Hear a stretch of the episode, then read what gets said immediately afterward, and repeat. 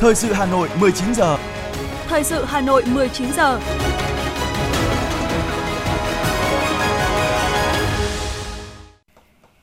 Lê Thông và Thu Minh xin được đồng hành cùng quý vị và các bạn trong 30 phút của chương trình Thời sự tối nay, thứ năm ngày 6 tháng 10 năm 2022. Những nội dung chính sẽ được đề cập đến trong chương trình. Chủ tịch Ủy ban nhân dân thành phố Trần Sĩ Thanh phát lệnh khởi công dự án xây dựng hầm chui vành đai 2,5 với đường giải phóng. Hà Nội tập trung triển khai đường vành đai 4. Ra mắt Trung tâm tư vấn pháp luật và hỗ trợ người lao động Công đoàn Hà Nội. Trong phần tin thế giới, Mỹ cam kết phối hợp với Nhật Bản Hàn Quốc trong vấn đề Triều Tiên. Hung thủ vụ xả súng tại trung tâm chăm sóc trẻ ở Thái Lan đã tự sát. Sau đây là nội dung chi tiết. Thưa quý vị và các bạn, sáng nay, đồng chí Trần Sĩ Thanh, Ủy viên Trung ương Đảng, Phó Bí thư Thành ủy, Chủ tịch Ủy ban nhân dân thành phố Hà Nội đã phát lệnh khởi công dự án xây dựng hầm chui vành đai 2,5 với đường giải phóng. Phát lệnh khởi công dự án, Chủ tịch Ủy ban nhân dân thành phố Hà Nội Trần Sĩ Thanh cho biết, dự án xây dựng hầm chui vành đai 2,5 với đường giải phóng được xác định là công trình trọng điểm của thành phố Hà Nội giai đoạn 2021-2025 nhằm từng bước hoàn chỉnh hệ thống hạ tầng giao thông của thủ đô theo quy hoạch đã được Thủ tướng Chính phủ phê duyệt. Do đó, việc triển khai dự án này là hết sức cần thiết và cấp bách. Bày tỏ lời cảm ơn nhân dân quận Hoàng Mai đã đồng tình ủng hộ công tác giải phóng mặt bằng, phục vụ thi công dự án. Chủ tịch Ủy ban nhân dân thành phố Hà Nội nhấn mạnh với tinh thần đã khởi công là làm, làm thì phải làm về đích đúng hạn, bảo đảm chất lượng và an toàn. Thành phố yêu cầu Ban quản lý dự án đầu tư xây dựng công trình giao thông thành phố Hà Nội phối hợp chặt chẽ với các sở ngành, các nhà thầu và đơn vị tư vấn thực hiện quản lý dự án đúng quy định, tuân thủ chặt chẽ quy trình, trình tự, quy phạm kỹ thuật và bảo đảm chất lượng an toàn tiến độ đề ra. Thường xuyên theo dõi và kịp thời giải quyết các vướng mắc phát sinh, bảo đảm an toàn lao động, an toàn giao thông và vệ sinh môi trường, hạn chế tối đa ảnh hưởng đến sinh hoạt của nhân dân tại khu vực của dự án này. Phối cảnh dự án hầm chui vành đai 2,5 với đường giải phóng, thành phố cũng giao Sở Kế hoạch và Đầu tư chủ trì phối hợp với Sở Tài chính cân đối ưu tiên bố trí vốn kịp thời cho dự án theo đúng tiến độ thực hiện các nhà thầu, đơn vị tư vấn giám sát xây dựng kế hoạch cụ thể, chi tiết, bảo đảm thực hiện đúng các cam kết trong hợp đồng đã ký với chủ đầu tư, tổ chức thi công phấn đấu vượt tiến độ, tuyệt đối bảo đảm an toàn trong lao động. Trong giai đoạn 2021-2025, trên địa bàn huyện Sóc Sơn triển khai 3 dự án trọng điểm của thành phố – Sáng nay, đoàn giám sát của Ban Thường vụ Thành ủy do Phó Bí thư Thành ủy, Chủ tịch Hội đồng nhân dân thành phố Nguyễn Ngọc Tuấn làm trưởng đoàn đã giám sát việc lãnh đạo chỉ đạo và tổ chức thực hiện các công trình trọng điểm trên địa bàn huyện.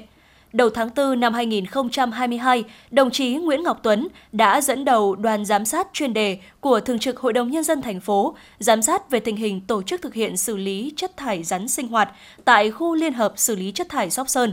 Tại buổi làm việc sáng nay, tiếp tục lắng nghe những khó khăn phức tạp đối với một địa bàn triển khai dự án xử lý chất thải lớn nhất nước. Chủ tịch Hội đồng Nhân dân thành phố ghi nhận Sóc Sơn đã rất nỗ lực, song thời gian tới phải quyết liệt sát sao hơn. Có hai việc lớn huyện cần tập trung thực hiện là đẩy mạnh công tác tuyên truyền đến người dân nhận thức đầy đủ, ủng hộ hoàn thành dự án. Với nhiệm vụ giải phóng mặt bằng, huyện cần ra soát lại toàn bộ cơ chế chính sách trong công tác này để áp dụng mức tối đa, tạo thuận lợi nhất cho người dân. Hiện nay, dự án đã bàn giao mặt bằng cho chủ đầu tư, thực hiện thi công đạt gần 97% diện tích, chỉ còn 2,23 ha liên quan đến 36 trường hợp hộ dân. Trong tháng 11 tới, công việc này phải được hoàn thành, không thể chậm trễ hơn. Đồng chí Nguyễn Ngọc Tuấn cũng lưu ý trong quá trình triển khai phải quan tâm các dự án thành phần, đặc biệt là dự án di rời nhân dân trong vùng ảnh hưởng bán kính 500 m có tổng mức đầu tư tới gần 4.000 tỷ đồng. Đối với dự án đường vành đai 4 vùng thủ đô, Chủ tịch Hội đồng Nhân dân thành phố lưu ý. Đây là một dự án lớn có ý nghĩa đặc biệt quan trọng, Sóc Sơn lại là điểm đầu tiên của tuyến đường, vận sự khởi đầu nan, cho nên cả hệ thống chính trị phải tập trung triển khai dự án đúng tiến độ, khai thác triệt để các cơ chế chính sách, đặc biệt là trong giải phóng mặt bằng, bảo đảm dự án không chậm muộn, gây lãng phí nguồn lực quốc gia. Đồng chí Nguyễn Ngọc Tuấn cũng yêu cầu công tác phối hợp tháo gỡ khó khăn giữa huyện với các sở ngành đơn vị phải được chú trọng bởi đây đều là những dự án lớn có ý nghĩa quốc gia, đảm bảo tiến độ và chất lượng là hai yếu tố then chốt. Sáng nay, đoàn giám sát số 3 của Ban Thường vụ Thành ủy Hà Nội do Phó Bí thư Thành ủy Nguyễn Văn Phong làm trưởng đoàn đã giám sát công tác lãnh đạo và tổ chức thực hiện các công trình, dự án trọng điểm của quận Thanh Xuân. Tham gia đoàn giám sát có Ủy viên Thường vụ Thành ủy, Phó Chủ tịch Thường trực Hội đồng Nhân dân thành phố Hà Nội Phùng Thị Hồng Hà cùng đại diện lãnh đạo các sở ngành và đơn vị liên quan. Phát biểu kết luận, Phó Bí thư Thành ủy Nguyễn Văn Phòng ghi nhận biểu dương sự lãnh đạo chỉ đạo của Ban Thường vụ Quận ủy Thanh Xuân đối với việc tổ chức thực hiện các công trình, dự án trọng điểm trên địa bàn. Quận cũng đã quan tâm và triển khai nghiêm túc, khá toàn diện từ công tác xây dựng kế hoạch, thực hiện các chương trình có kế hoạch điểm kiểm tra, giám sát, có sự phân công trong cấp ủy, ban thường vụ, các lãnh đạo ủy ban nhân dân quận – Phó Bí thư Thành ủy Nguyễn Văn Phong yêu cầu Ban Thường vụ Quận ủy Thanh Xuân tăng cường phân công trách nhiệm kiểm tra và giám sát theo kế hoạch của cấp ủy gắn với việc lãnh đạo tổ chức thực hiện các công trình dự án trọng điểm. Qua tình hình thực tiễn của thành phố, những khó khăn vướng mắc của quận Thanh Xuân cũng giống với các đơn vị khác của thành phố, nhất là vướng về mặt cơ chế chính sách, về báo giá cho việc xây dựng, việc phối hợp với các sở ngành đơn vị. Do đó, quận cần có những kiến nghị đề xuất cụ thể hơn nữa, có phân tích đánh giá kỹ hơn dẫn đầu đoàn giám sát số 4 của Ban Thường vụ Thành ủy làm việc với huyện Đông Anh, đồng chí Vũ Đức Bảo, Ủy viên Ban Thường vụ, trưởng ban tổ chức Thành ủy đánh giá, thời gian qua, địa phương đã triển khai nghiêm túc trách nhiệm trong lãnh đạo chỉ đạo đối với các dự án trọng điểm trên địa bàn. Liên quan đến việc bồi thường, giải phóng mặt bằng, huyện cần chủ động tuyên truyền tạo đồng thuận của người dân. Bên cạnh làm tốt công tác quy hoạch, cần quan tâm đến các bước chuẩn bị đầu tư, Đồng chí Vũ Đức Bảo cũng yêu cầu Ban Thường vụ huyện ủy, đặc biệt là người đứng đầu của huyện, cần sát sao hơn nữa, tập trung đề ra các giải pháp khắc phục khó khăn, ra soát lại toàn bộ cơ chế chính sách và phải coi công tác giải phóng mặt bằng là trách nhiệm đi trước một bước. Khi đã có mặt bằng sạch, huyện tập trung triển khai dự án đúng tiến độ. Sáng nay, Ủy viên Ban Thường vụ, trưởng Ban tuyên giáo Thành ủy Bùi Huyền Mai chủ trì hội nghị giao ban công tác tuyên giáo thành phố 9 tháng năm 2022 và triển khai nhiệm vụ 3 tháng cuối năm. 9 tháng vừa qua, hệ thống tuyên giáo của thành phố Hà Nội đã tích cực triển khai chuyển đổi số, linh hoạt phù hợp, bảo đảm hoàn thành tốt các chỉ tiêu nhiệm vụ được giao. Nổi bật là thành công của hội thi tìm hiểu nghị quyết số 15 của Bộ Chính trị được kết hợp trực tuyến với trực tiếp cùng hơn 1,3 triệu lượt người đăng ký dự thi đã cho thấy tinh thần và cuộc quyết liệt hiệu quả của hệ thống tuyên giáo cùng với sự hưởng ứng mạnh mẽ của đông đảo các tầng lớp nhân dân. Về nhiệm vụ trong thời gian tới, đồng chí Bùi Huyền Mai đề nghị hệ thống tuyên giáo của thủ đô cần tập trung vào 4 nhóm nhiệm vụ trọng tâm, trong đó đẩy mạnh các hoạt động tuyên truyền kỷ niệm 50 năm chiến thắng Hà Nội Điện Biên Phủ trên không, triển khai thực hiện dự án đầu tư xây dựng đường vành đai 4 vùng thủ đô Hà Nội.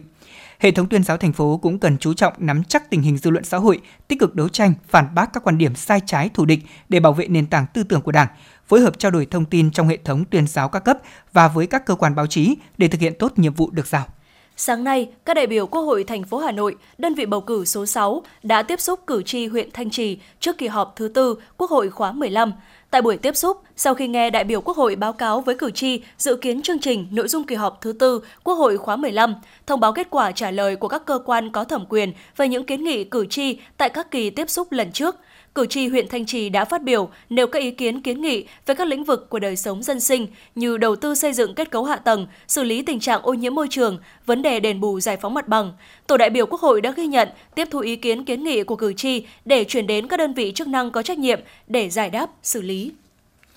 Sáng nay, khảo sát công tác triển khai nhiệm vụ năm học 2022-2023 tại các cơ sở giáo dục mầm non phổ thông công lập trên địa bàn huyện Quốc Oai – Đồng chí Nguyễn Thanh Bình, trưởng ban văn hóa xã hội, Hội đồng nhân dân thành phố đánh giá cao công tác chuẩn bị các điều kiện cho năm học mới 2022-2023 trên địa bàn. Đồng thời đề nghị trong thời gian tới, huyện Quốc Oai cần tiếp tục tập trung xây dựng cơ sở vật chất trường học và trường chuẩn quốc gia, giải quyết triệt để những phòng học tạm, phòng học bán kiên cố, nâng cao chất lượng vệ sinh trường học, đẩy nhanh tiến độ công tác đầu tư xây mới, cải tạo các trường học để hướng tới xây dựng trường chuẩn thực chất và dài hạn. Lễ phát động tháng cao điểm vì người nghèo và an sinh xã hội thành phố Hà Nội năm 2022 sẽ được Ủy ban nhân dân, Ủy ban Mặt trận Tổ quốc thành phố tổ chức vào tối ngày 11 tháng 10. Đây là thông tin được Ủy ban Mặt trận Tổ quốc thành phố đưa ra tại cuộc gặp mặt báo chí sáng nay. Tháng cao điểm vì người nghèo và an sinh xã hội năm 2022 diễn ra từ ngày 17 tháng 10 đến ngày 18 tháng 11. Cùng với phát động tiếp nhận ủng hộ quỹ vì người nghèo, nhiều hoạt động ý nghĩa sẽ được thực hiện tại lễ phát động. Đó là trao hỗ trợ an cư và tạo sinh kế trị giá gần 11 tỷ đồng cho người nghèo, gồm 200 căn nhà đại đoàn kết, 20 con bò sinh sản, 15 xe máy, một máy ép nước mía, tuyên dương 41 tập thể cá nhân tiêu biểu có nhiều đóng góp cho công tác giảm nghèo và an sinh xã hội, biểu dương 17 gia đình nỗ lực vươn lên thoát nghèo tiêu biểu. Kết quả giả soát theo chuẩn nghèo mới, Hà Nội hiện còn hơn 3.600 hộ nghèo, chiếm tỷ lệ 0,16% và hơn 30.000 hộ cận nghèo. Cùng với các chính sách hỗ trợ của thành phố, Ủy ban nhân dân, Ủy ban Mặt trận Tổ quốc thành phố kêu gọi các cơ quan tổ chức doanh nghiệp và nhân dân phát huy truyền thống đoàn kết, tinh thần tương thân tương ái, tích cực chung tay giúp đỡ người nghèo, tham gia ủng hộ quỹ vì người nghèo, giúp người nghèo có cơ hội thay đổi cuộc đời, có cuộc sống tốt hơn. Mọi sự ủng hộ sẽ được công bố tại chương trình truyền hình trực tiếp lễ phát động tháng cao điểm vì người nghèo và an sinh xã hội thành phố Hà Nội năm 2022 trên sóng của Đài truyền hình Hà Nội.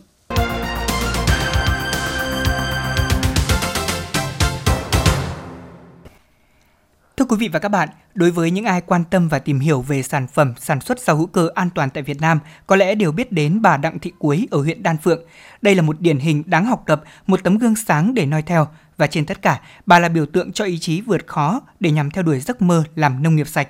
Và với những đóng góp của mình, năm 2022, bà được đề nghị xét tặng danh hiệu công dân thủ đô ưu tú bắt tay sản xuất rau hữu cơ từ năm 2017. Hiện tại, trang trại của gia đình bà đã có tổng diện tích gần 50.000 m2, sản xuất rau trong điều kiện hoàn toàn tự nhiên, an toàn và áp dụng công nghệ sản xuất hữu cơ. Sản lượng hàng năm đạt từ 50 đến 80 tấn rau củ quả các loại, doanh thu hàng năm đạt từ 800 triệu đồng đến 1,2 tỷ đồng. Tuy nhiên, với bà Cuối, thành công không phải là một món quà, đó là kết quả của những nỗ lực không biết mệt mỏi cộng với quyết tâm dám làm, dám thay đổi của hai vợ chồng trên mảnh đất quê hương người cái đảm Đan Phượng. Trước kia ấy, thì tôi mới sinh cháu thì không đi làm xa được, thì cứ làm ruộng thì ai cho ruộng thì làm ruộng nên làm nó cũng vất vả lắm. Thế mà làm mãi nó chả chả ra cái sản phẩm thế khi tôi đi xa xuất khẩu lao động thì tôi thấy người ta làm gọi là cái sản phẩm nó ra rất là mạnh mà ừ, sạch sẽ này năng suất cao. Bởi vậy nên là tôi nghĩ rằng là nếu mà cứ sản xuất ừ, theo truyền thống của mình thì không kiếm được ừ, được đồng tiền. Nên là tôi thấy họ làm một tôi thích lắm. Cuộc đời bà Đặng Thị Cuối trải qua nhiều bôn ba chìm nổi, bà gắn với nghề nông từ tấm bé, quanh năm đầu tắt mặt tối, sấp ngửa với ruộng đồng. Cái lúa trồng rau quanh năm suốt tháng mà không đủ ăn, nên năm 2000, bà Cuối đành phải rứt áo ra đi, kiếm tìm cơ hội ở Đài Loan Trung Quốc. May mắn khi bà Cuối được vào lao động trong một trang trại trồng rau hữu cơ ở Đài Loan. Đều là trồng rau, song cách thức làm nông nghiệp của Đài Loan khác rất xa so với những gì bà Cuối từng quen thuộc trên đồng ruộng quê hương. Bà Cuối say mê với nông nghiệp hữu cơ đến mức dành chọn 16 năm để học tập kinh nghiệm và công nghệ sản xuất rau rạch tại Đài Loan. Thậm chí bà còn kéo cả chồng là ông Nguyễn Đăng Quý sang để chỉ cho ông cách làm, bà Cuối kể. Cứ um, chuẩn bị là tháng này nĩnh nương tôi lại mua được một ít đinh, tháng sau nĩnh nương tôi lại mua được một ít ốc, nghĩa là từ cái đinh khuy ốc vít là tôi gửi từ nước ngoài về hết. Tôi com cóp được à, uh, 6 năm về tôi bàn với ông xã tôi là uh, thôi vợ chồng mình ở nhà làm rau sạch tôi thấy làm rau sạch uh, năng suất lắm. Uh, theo cái hướng tiên tiến người ta làm năng suất và, và và và đảm bảo mà rau ngon lắm bán lại được giá cao. Ông xã tôi bảo là ừ, từ thượng cổ đến giờ tôi chả thấy ai trồng rau mà giàu được. Thế tôi bảo thế nếu mà thế thì anh đi với em. Đến năm 2016, khi đã tích lũy được một số vốn kha khá cả về vật chất và tri thức, hai vợ chồng bà Cuối trở về Đan Phượng với quyết tâm làm giàu bằng nghề trồng rau sạch. Ban đầu, vợ chồng bà Cuối chỉ trồng trên khu đất nhà mình, nhưng càng làm lại càng không đủ bán. Suy đi tính lại, gia đình bà quyết định phải mở rộng đất dần mới có mong được hiệu quả. Đến nay, qua chặng đường dài tích lũy, gia đình bà Cuối đã có tới 15 hecta đất được trồng và thiết kế theo đúng quy cách của Nhật Bản với hệ thống thoát gió, thoát khí và tưới tiêu hiện đại. Ông Nguyễn Đăng Quý trong ba cuối chia sẻ. Tôi rất là tâm phục khẩu phục ở cái chỗ là bà xã tôi ấy, dám nghĩ, dám làm, dám đem được về đất nước Việt Nam mình những cái công nghệ này. Đến bây giờ tôi cũng cảm thấy là rất là tọa nguyện, vì ai nữa là tôi cũng được học. Thì tôi rất là tọa nguyện, ý là vợ tôi cũng thế mà tôi cũng thế. Rất là sung sướng được đem lại được những cái gì về quê hương mình. Tôi muốn bàn giao kể cả công nghệ và đi giúp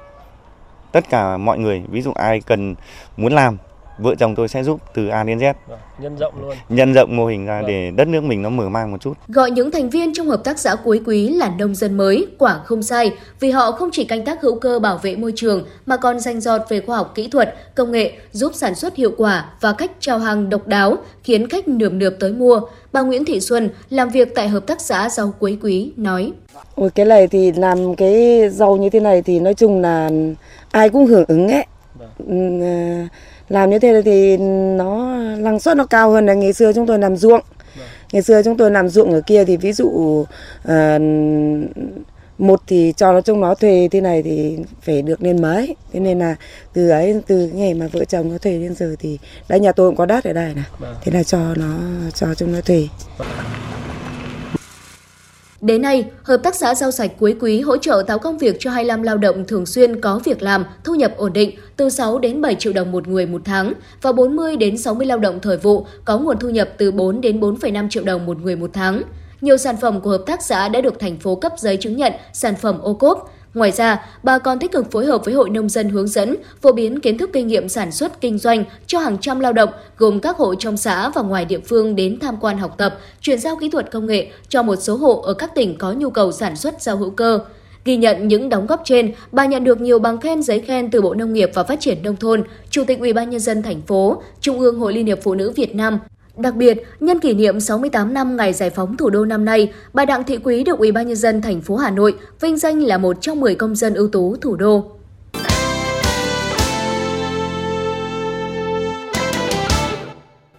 Thưa quý vị và các bạn, Thư viện Hà Nội vừa tổ chức khai mạc trưng bày chuyên đề kỷ niệm 68 năm ngày giải phóng thủ đô, mùng 10 tháng 10 năm 1954, mùng 10 tháng 10 năm 2022. Đây là hoạt động văn hóa góp phần nâng cao đời sống tinh thần của người dân thủ đô, đồng thời cũng là dịp tuyên truyền giáo dục sâu rộng trong cán bộ, đảng viên và nhân dân thủ đô về truyền thống cách mạng, truyền thống văn hiến của Thăng Long Hà Nội, khơi dậy tình yêu Hà Nội với hào khí trí tuệ Thăng Long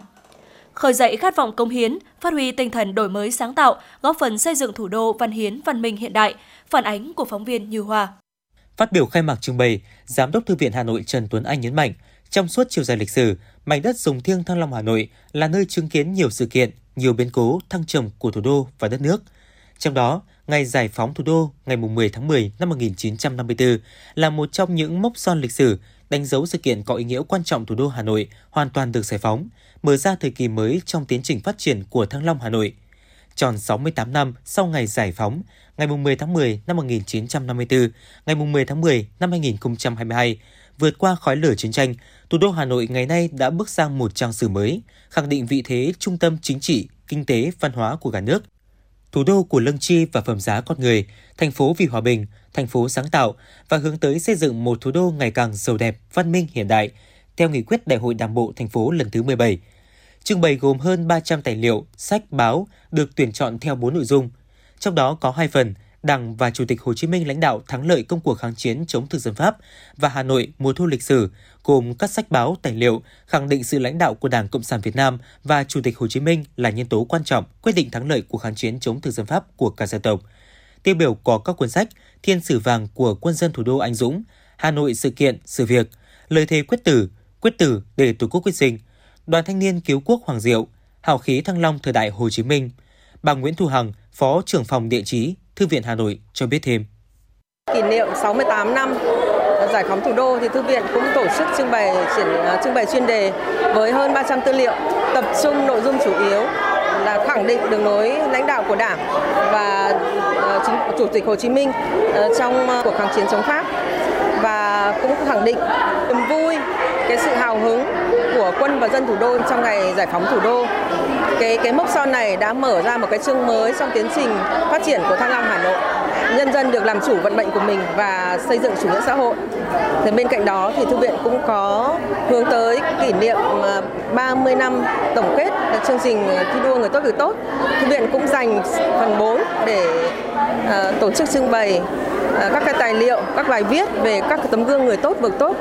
và công dân ưu tú của thủ đô ờ, nhằm mục đích là lan tỏa những gương người tốt việc tốt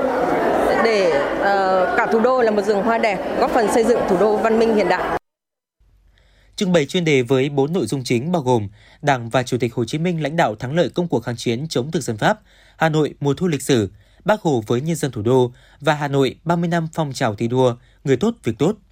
Trong đó, ở nội dung trưng bày gồm 3 phần, Bác Hồ với nhân dân thủ đô, gồm những tác phẩm thể hiện sự quan tâm sâu sắc của Chủ tịch Hồ Chí Minh đối với Đảng bộ, chính quyền, nhân dân thủ đô. Tiêu biểu có các cuốn sách Hồ Chí Minh với thủ đô Hà Nội, Chủ tịch Hồ Chí Minh với Hà Nội, Bác Hồ với thủ đô Hà Nội, Thủ đô Hà Nội với Bác Hồ, Bác Hồ với nhân dân Hà Nội, Bác Hồ với học sinh sinh viên và phần 4 trưng bày có nội dung Hà Nội 30 năm phong trào thi đua người tốt việc tốt nhằm hưởng ứng tổng kết 30 năm phát động phong trào thi đua người tốt việc tốt thành phố Hà Nội năm 1992 năm 2022. trưng bày giới thiệu các tác phẩm bài viết về tấm gương người tốt việc tốt, có tác dụng nêu gương, lôi cuốn mọi người làm theo và các cá nhân được tặng danh hiệu công dân thủ đô ưu tú nhằm tiếp tục đẩy mạnh tuyên truyền, lan tỏa, nhân rộng các gương điển hình tiên tiến trong phong trào thi đua trên những lĩnh vực đời sống xã hội. Tham gia vào lễ khai mạc trưng bày, các em học sinh lớp 6A, trường Trung học cơ sở Trưng Vương cảm thấy rất tự hào vì qua đây các em được biết thêm về những trang sử hào hùng của thủ đô Hà Nội. Hôm nay đến đây thì con được ờ, đọc những sách báo tư liệu về Hà Nội và đã giúp con thêm hiểu biết và yêu thủ đô của mình.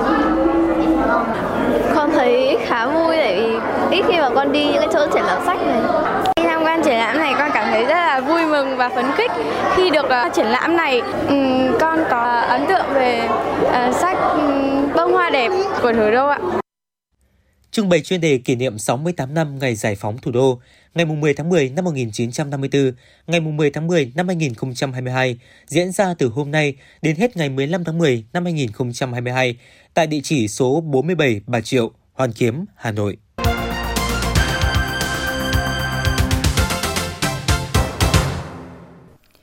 Xin được chuyển sang một số thông tin về kinh tế. Thưa quý vị và các bạn, 60 doanh nhân sẽ được trao tặng danh hiệu Doanh nhân Việt Nam tiêu biểu năm 2022 về quá trình lập nghiệp với bản lĩnh và ý chí cùng sức mạnh sáng tạo vượt khó, tinh thần tự hào dân tộc. Trong đó thì người lớn tuổi nhất sinh năm 1940, tức là năm nay đã 82 tuổi, người trẻ tuổi nhất sinh năm 1988, 34 tuổi, có 15 doanh nhân nữ, chiếm 25%. Hôm nay, tại buổi họp báo công bố các hoạt động kỷ niệm Ngày Doanh nhân Việt Nam 13 tháng 10, ông Phạm Tấn Công, Chủ tịch VCCI cho biết, lễ kỷ niệm Ngày Doanh nhân Việt Nam và tôn vinh Doanh nhân Việt Nam tiêu biểu năm nay sẽ được tổ chức vào ngày 12 tháng 10 với sự tham dự của Thủ tướng Chính phủ cùng lãnh đạo Đảng, Nhà nước. Trên cơ sở phân tích, đánh giá và thảo luận nghiêm túc, đầy trách nhiệm, hội nghị với sự thống nhất cao đã bình chọn được 60 ứng viên đạt danh hiệu Doanh nhân Việt Nam tiêu biểu năm 2022 trong đó có 10 người đạt danh hiệu Doanh nhân tiêu biểu nhất Việt Nam năm 2022, top 10 doanh nhân Việt Nam tiêu biểu. Chỉ khoảng 8% doanh nghiệp nhỏ và vừa tại Việt Nam nhận được sự hỗ trợ pháp lý. Vì vậy, doanh nghiệp nhỏ và vừa gặp rủi ro rất cao khi xảy ra các tranh chấp pháp lý, cần nâng cao chất lượng hiệu quả công tác tuyên truyền, phổ biến pháp luật và hỗ trợ pháp lý cho doanh nghiệp. Đây là ý kiến đưa ra tại hội thảo lấy ý kiến đối với dự thảo đề án nâng cao chất lượng, hiệu quả công tác hỗ trợ pháp lý cho doanh nghiệp giai đoạn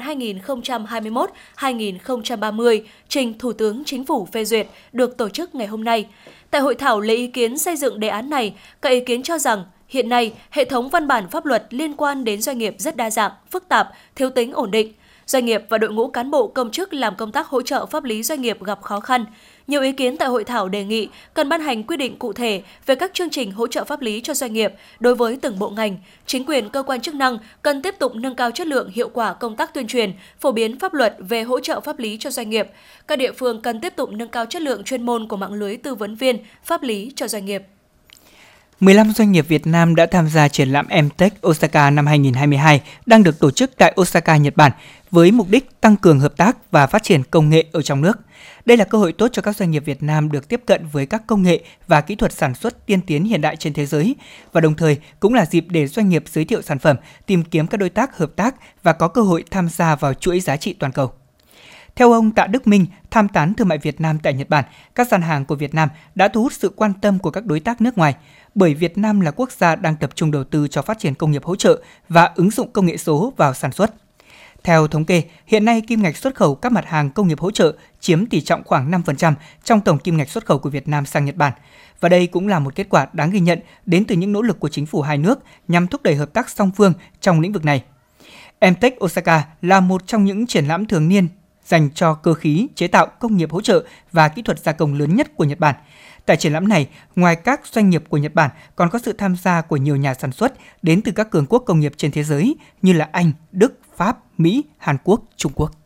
Ngày hôm nay tại Hà Nội, Công ty Cổ phần Thanh toán Quốc gia Việt Nam NAPAS, Tổng công ty Dịch vụ số Viettel, Viettel Digital và Tổng công ty Truyền thông VNPT Media đã phối hợp tổ chức lễ ra mắt dịch vụ chuyển tiền giữa tài khoản Mobile Money và tài khoản thanh toán tại ngân hàng. Dịch vụ này cho phép khách hàng có tài khoản Mobile Money tại Viettel Money và VNPT Money có thể thực hiện giao dịch chuyển tiền trực tiếp với hơn 100 triệu tài khoản thanh toán mở tại các ngân hàng và ngược lại.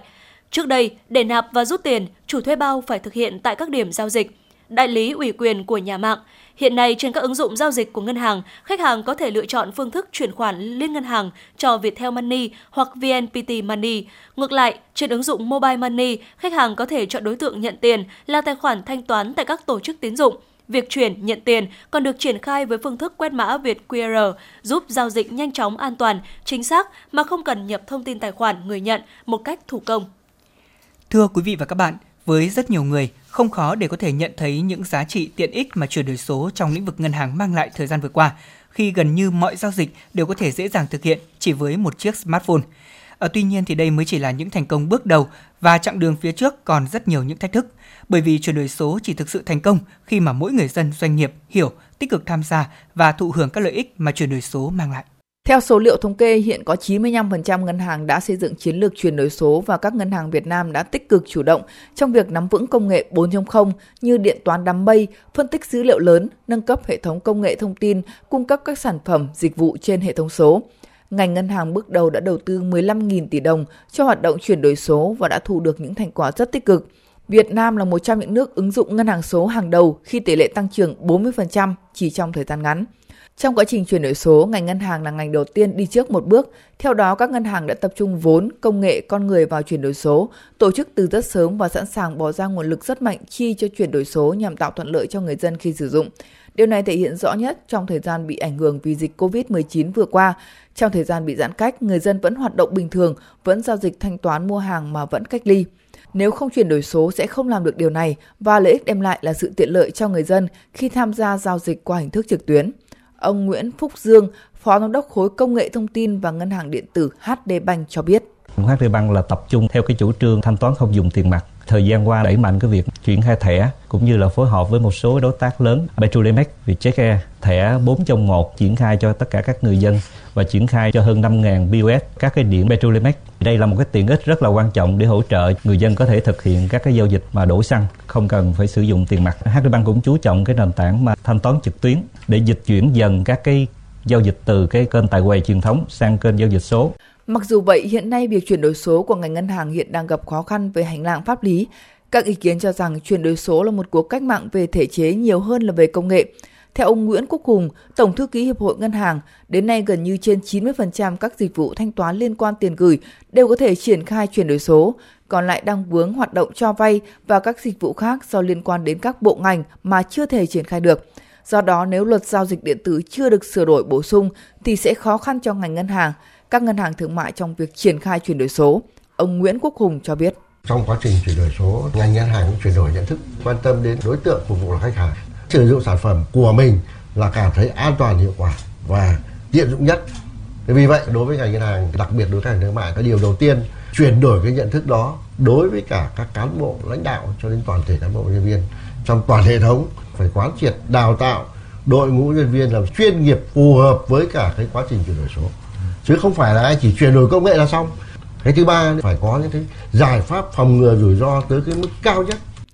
Ngành ngân hàng phần đầu đến năm 2025 có 50% nghiệp vụ ngân hàng được số hóa, 70% giao dịch khách hàng thực hiện trên kênh số, hành lang pháp lý. Thời gian tới, Ngân hàng Nhà nước sẽ hỗ trợ chuyển đổi số trong lĩnh vực ngân hàng, trong đó hoàn thiện cơ chế chính sách trong lĩnh vực ngân hàng thích ứng với cuộc cách mạng công nghiệp lần thứ tư, tạo thuận lợi thúc đẩy mô hình kinh doanh, quản trị điều hành trong lĩnh vực ngân hàng theo hướng bứt phá, đổi mới sáng tạo nhưng vẫn chú trọng tới công tác đảm bảo an ninh mạng và bảo vệ quyền lợi người tiêu dùng, hạn chế rủi ro thách thức, hành động quyết liệt hiệu quả hơn nữa trong chuyển đổi số, đánh giá kỹ tình hình, kết quả, nguyên nhân, hạn chế bất cập, các bài học kinh nghiệm trong nước và quốc tế, phân tích dự báo tình hình sắp tới, xác định mục tiêu ngắn hạn, trung hạn, dài hạn, xây dựng chương trình chuyển đổi số toàn ngành với lộ trình và giải pháp nguồn lực phù hợp cụ thể. Tiếp tục hoàn thiện hệ thống hạ tầng công nghệ phục vụ chuyển đổi số, tăng cường kết nối hợp tác với các ngành lĩnh vực khác, kết nối với cơ sở dữ liệu quốc gia về dân cư, cơ sở dữ liệu căn cước công dân, cơ sở dữ liệu chuyên ngành khác để phục vụ cho việc định danh, xác thực điện tử chính xác và cung cấp những dịch vụ an toàn, tiện lợi nhanh chóng, uy tín, hợp lý. Theo đại diện vụ thanh toán ngân hàng nhà nước, trong kỷ nguyên số thì rủi ro là rất lớn và thường trực. Bởi vậy, cùng với nỗ lực của ngành ngân hàng trong phòng ngừa, kiểm soát rủi ro, thì bản thân người dùng cũng phải được cung cấp thông tin, kiến thức, được giáo dục kỹ năng an toàn tài chính để tận dụng tốt nhất các sản phẩm số của ngân hàng.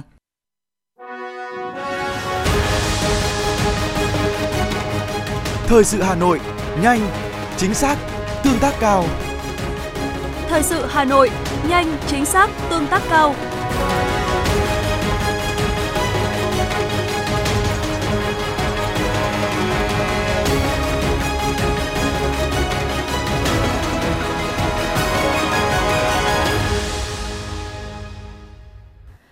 Quý vị và các bạn, ngày hôm nay, Bộ Công an phối hợp với Cục Y tế tổ chức hội nghị nâng cao chất lượng hiệu quả công tác khám chữa bệnh tại các bệnh viện hạng 1. Theo đánh giá tại hội nghị, hiện nay hầu hết các bệnh viện hạng 1 trực thuộc Bộ Công an đã thực hiện cải tiến quy trình khám chữa bệnh và ứng dụng các kỹ thuật y khoa tiên tiến, nâng cao chất lượng chăm sóc sức khỏe và sự hài lòng của người bệnh. Tuy nhiên, hiện tại các bệnh viện đang gặp một số khó khăn như thiếu thuốc và vật tư y tế, bất cập trong đấu thầu, cung ứng thuốc, gây ảnh hưởng đến chất lượng dịch vụ khám chữa bệnh. Bên cạnh đó, nhiều cán bộ y tế có trình độ chuyên môn cao đang có xu hướng dịch chuyển sang hệ thống y tế tư nhân, cũng khiến nguồn nhân lực bị thiếu hụt.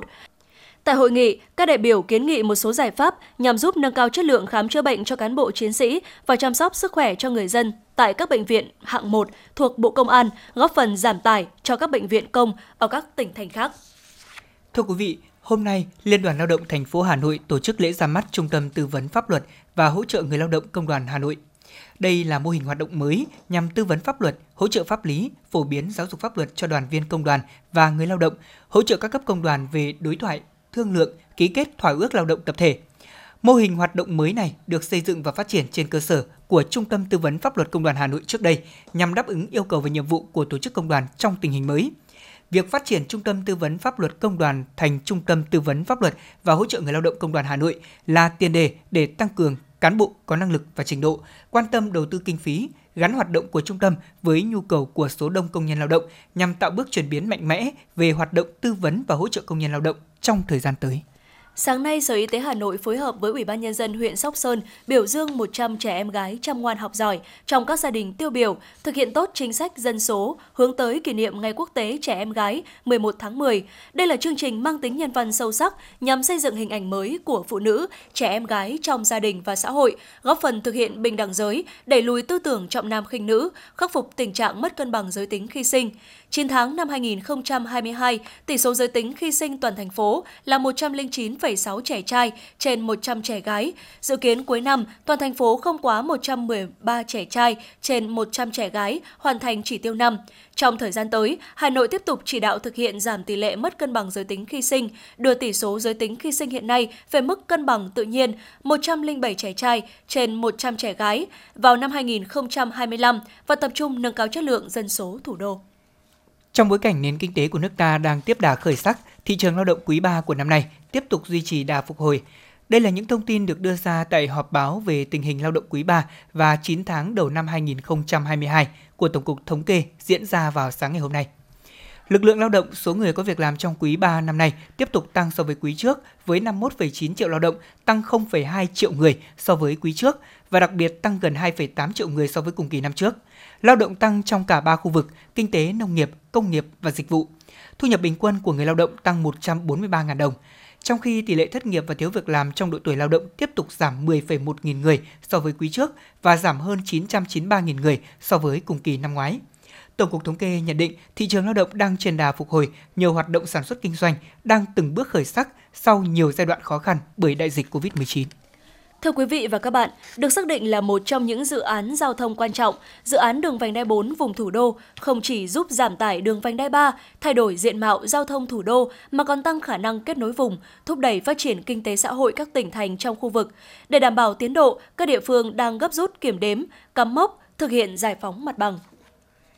Với tổng mức đầu tư dự kiến trên 87.000 tỷ đồng, thời gian thực hiện đến năm 2028, khi hoàn thành, dự án đường vành đai 4 vùng thủ đô sẽ đi qua địa bàn 3 tỉnh thành phố, đó là Hà Nội, Hưng Yên, Bắc Ninh, với tổng chiều dài hơn 111 km. Điểm đầu nằm trên đường cao tốc Nội Bài Lào Cai, địa phận xã Thanh Xuân, huyện Sóc Sơn. Điểm cuối nằm trên đường cao tốc Nội Bài Hạ Long, địa phận huyện Quế Võ, tỉnh Bắc Ninh. Diện tích đất cần giải phóng mặt bằng là khoảng 1.340 ha. Trong đó thì Hà Nội cần thu hồi 741 ha tại địa bàn 7 quận huyện, tỉnh Bắc Ninh thu hồi 326 ha tại địa bàn của 4 huyện, thành phố và tỉnh Hưng Yên thu hồi khoảng 274 ha tại địa bàn 4 huyện. Để có thể đảm bảo tiến độ thực hiện dự án đường vành đai 4 vùng thủ đô, thì các địa phương thống nhất cơ chế chính sách áp dụng thực hiện công tác bồi thường, hỗ trợ, tái định cư và bổ sung danh mục kế hoạch sử dụng đất để thực hiện dự án đầu tư xong trong tháng 10 năm 2022. Tổ chức lập phê duyệt cắm mốc giới để giải phóng mặt bằng và bàn giao danh giới giải phóng mặt bằng cơ bản hoàn thành trong tháng 10 năm 2022. Dự án đoạn đường vành đai 4 vùng thủ đô qua địa bàn thành phố Hà Nội dài 58,2 km qua địa phận 7 quận huyện, đó là Sóc Sơn, Mê Linh, Đan Phượng, Hoài Đức, Hà Đông, Thanh Oai, Thường Tín. Thành phố đã triển khai công tác lập chỉ giới đường đỏ theo 4 giai đoạn. Đoạn 1 từ cầu Hồng Hà đến quốc lộ 18 dài khoảng 11 km, đoạn 2 từ cầu Hồng Hà đến quốc lộ 32 dài khoảng 9,6 km, đoạn 3 từ quốc lộ 32 đến quốc lộ 6 dài khoảng 17,77 km và đoạn thứ tư từ quốc lộ 6 đến cầu Mễ Sở có tổng chiều dài là khoảng 19,5 km. Thành phố Hà Nội cũng đã yêu cầu cấp ủy chính quyền của các địa phương tập trung cao độ cho việc cắm mốc, giải phóng mặt bằng, tái định cư. Yêu cầu các quận huyện hoàn thành đầu tư xây dựng hạ tầng kỹ thuật khu tái định cư để phục vụ công tác giải phóng mặt bằng trước quý 2 năm 2023.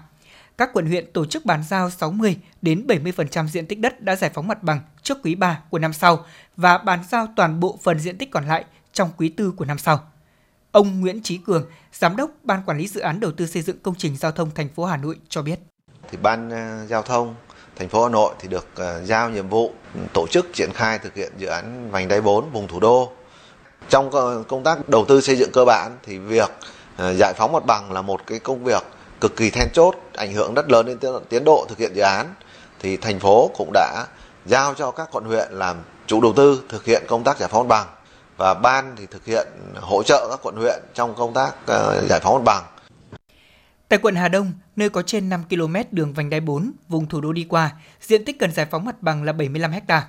Quận đã ban hành các văn bản tăng cường lãnh đạo và chỉ đạo việc thực hiện dự án quan trọng này, đồng thời thành lập hai tổ công tác để tuyên truyền và vận động người dân đồng thuận, chung sức cùng với các ban ngành triển khai dự án. Thống kê cho thấy dự án đường vành đai 4 vùng thủ đô ảnh hưởng đến khoảng 1.600 hộ dân tại các phường Yên Nghĩa, Đồng Mai, Phú Lãm, Phú Lương. Ông Trần Văn Sơn, người dân quận Hà Đông, chia sẻ.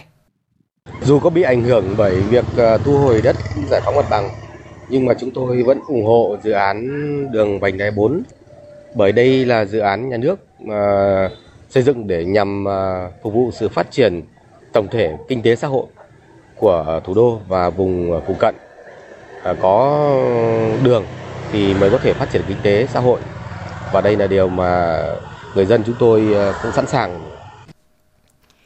Dự án đường vành đai 4 vùng thủ đô có quy mô gồm 6 làn xe cao tốc và hệ thống đường song hành hai bên cùng các hành lang để bố trí cây xanh, các công trình hạ tầng kỹ thuật và dự trữ cho đường sắt vành đai.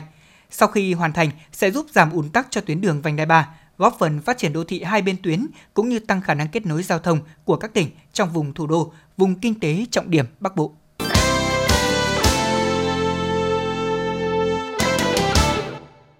Xin được chuyển sang phần tin thế giới. Một mặt bày tỏ quan ngại về vụ phóng tên lửa đạn đạo mới nhất của Triều Tiên, một mặt Mỹ khẳng định duy trì cách tiếp cận ngoại giao và tiếp tục kêu gọi Triều Tiên tham gia đối thoại. Theo hãng tin Reuters của Anh, trong tuyên bố mới nhất ngày hôm qua, Bộ Ngoại giao Mỹ cho rằng hành động của Triều Tiên đã vi phạm các nghị quyết của Hội đồng Bảo an Liên Hợp Quốc. Tuy nhiên, Bộ trên đồng thời khẳng định Washington cam kết duy trì cách tiếp cận ngoại giao và hối thúc Bình Nhưỡng đối thoại. Hãng thông tấn Benama đưa tin, Thủ tướng Malaysia Ismail Sabri Yaakob ngày hôm nay cho biết nếu có cơ hội thì ông sẽ đề xuất giải tán quốc hội với quốc vương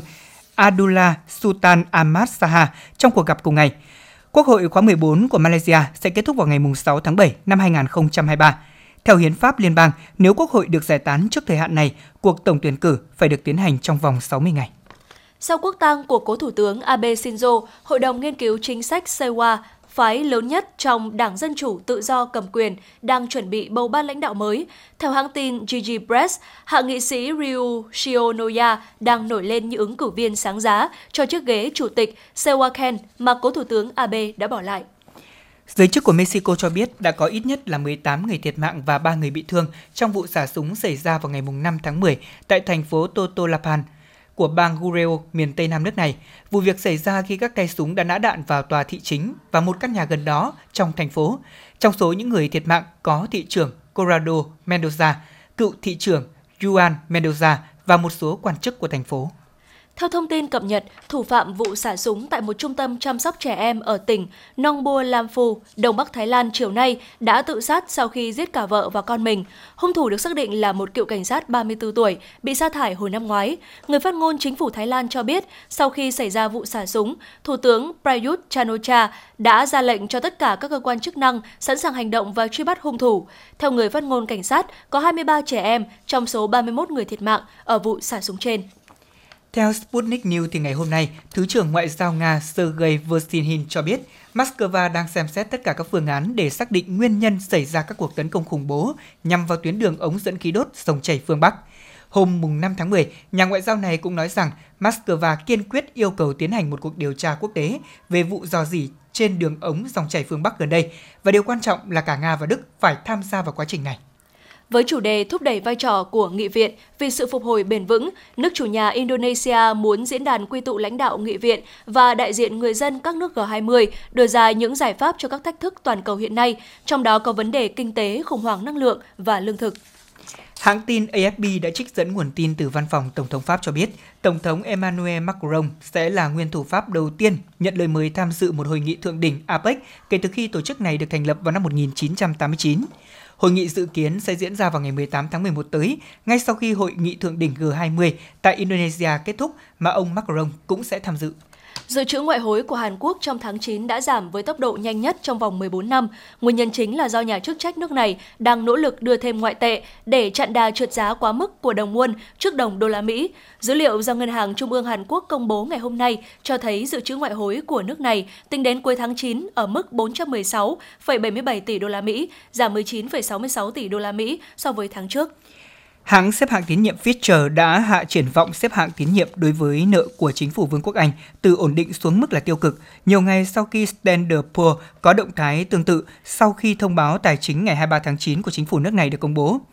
Và tổ chức này cũng cho biết gói tài chính lớn và chưa hoàn tất này được thông báo như là một phần trong kế hoạch tăng trưởng của chính phủ, có thể dẫn đến mức tăng thâm hụt tài khóa đáng kể trong trung hạn.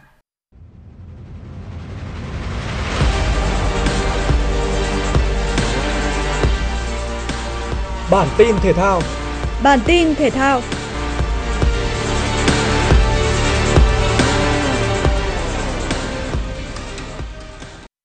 Thái Nguyên TNT gặp thành phố Hồ Chí Minh 1 tại vòng 8 giải bóng đá nữ vô địch quốc gia 2022.